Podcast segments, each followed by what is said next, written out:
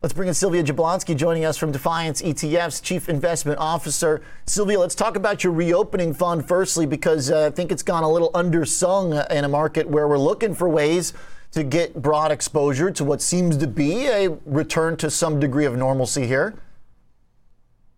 Hi, good afternoon, Oliver. I, you know, it, it, was the revenge travel trade up until about two weeks ago when when, we, we got other other types of other types of revenge. But um, you know, if you looked at the performance year to date prior to, um, you know, what's going on in Russia and Ukraine, you had some of the top names in that ETF. The ETF is called Cruise, but some of the top names in there are Southwest, Marriott, um, Royal Caribbean, and and they were all up about seven, eight percent, and you know versus S and P 500, which was down eight percent to that point. So what you saw there is is the COVID going away, consumer pent up demand playing out. You know, people were buying tickets. The TSA lines were pre pandemic levels. That 2.3 trillion in savings looked like some of that was going to travel. So I think that you know the issue now in the short term is you're going to see some volatility. You're going to see some you know horrendous days like yesterday where you know we're worried about the price of oil oil and and you know crude and all that and how that factors into um, airline pricing and you know what that does to sort of consumer psychology does their perception of wealth wane and and you know they no longer can afford that ticket in their minds so i think in the short term it's going to be choppy but if you have extra cash on the side and you're sort of willing to let this, you know, sort of settle, I do think that these are lower entry points to get into a trade like that, which which is likely to pan out in the next year or so. So uh, this is pretty much a vanilla kind of combination of the core hospitality, travel, airlines, hotels. Uh, there's a, we look at the away ETF a lot too, and that one's kind of got a tech sort of and uh, mix in with some of the booking software and stuff. This is uh, pretty pure, right? It seems like that's the goal pretty pure hotels, airlines, and, and cruise ships. Yeah. Um, it's it's a true travel reopen trade, and you know, and, and again, I think I think it's poised to do quite well, and and you know, the earnings on some of these names were better than expected, and a lot of that's just getting muted in what's going on today. And you know, I, I certainly don't put to the side that if this goes on, this, the geopolitical issues between Ukraine and Russia for long periods of time and inflation continues to hit oil and gas prices, it will take longer for that trade to play out. Mm. However, you know, there, there is an end to this, right? There, there is hopefully a ceasefire in our future. And I think that um, after COVID and after this, I mean, you know, I think people are going to want to get out there I think so too.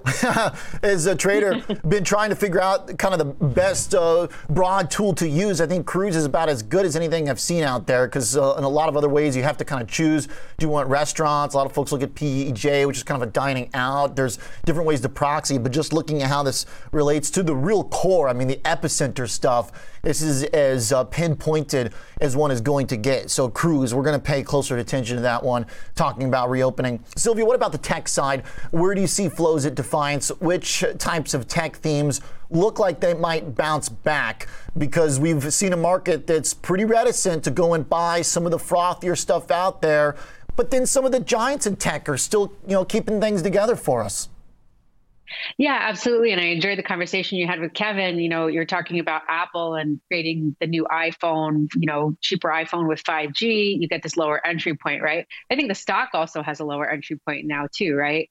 Um, we'll sort of see where it ends up today, but but you know, Apple has certainly fallen off of um, those you know near 200 highs that we saw, and I think that uh, companies like that that are part of the future of, of secular growth and technology that are going to be part of, you know, whether it's cloud, cybersecurity, whether it's augmented reality, Web 3.0, and that's your Apple, your Microsoft, your Amazon, um, the shepherds, as, as, you put it. You know, I'll extend those names um, with, with, that title. I think that those are, are you know, a lot of the froth has been taken off of those names. They have earnings, they have cash, they have um, improving margins, year over year revenue growth for you know multiple quarters on end. So those are great trades. And you know thematically at Defiance, we see a huge interest in 5G, and the consumers or customers that we're talking to are sort of afraid to get back into the market But what I would say on 5G is that the future doesn't happen without it, right? This the Web 3.0 topic, the metaverse topic, electric vehicles, um, e- even even you know military operations rely on 5G to get information about you know target signals, um, strategic planning, things like that. So I think that when you look at you know, a theme like 5G. If you're a stock picker, you know, look at the semiconductors, the communications companies like Verizon and AT&T, um, the REITs, the Crown Castles, you know, American Towers, things like that, or buy an ETF which packages it all up for you and gives you access to um, the theme that had, you know, again, prior to, to the geopolitics we're talking about now, 70% expected CAGR for the next five years. So that's, wow. you know, that, that's huge. At the end of the day, they're the ones uh, uh, uh, bringing home the cash and distributing it to shareholders in a very reliable way. And they've been holding up. Uh, so for Apple's event today, uh, a nice reminder that uh, they've still got a pretty big stranglehold on the market. You can't take that away from them ever, really.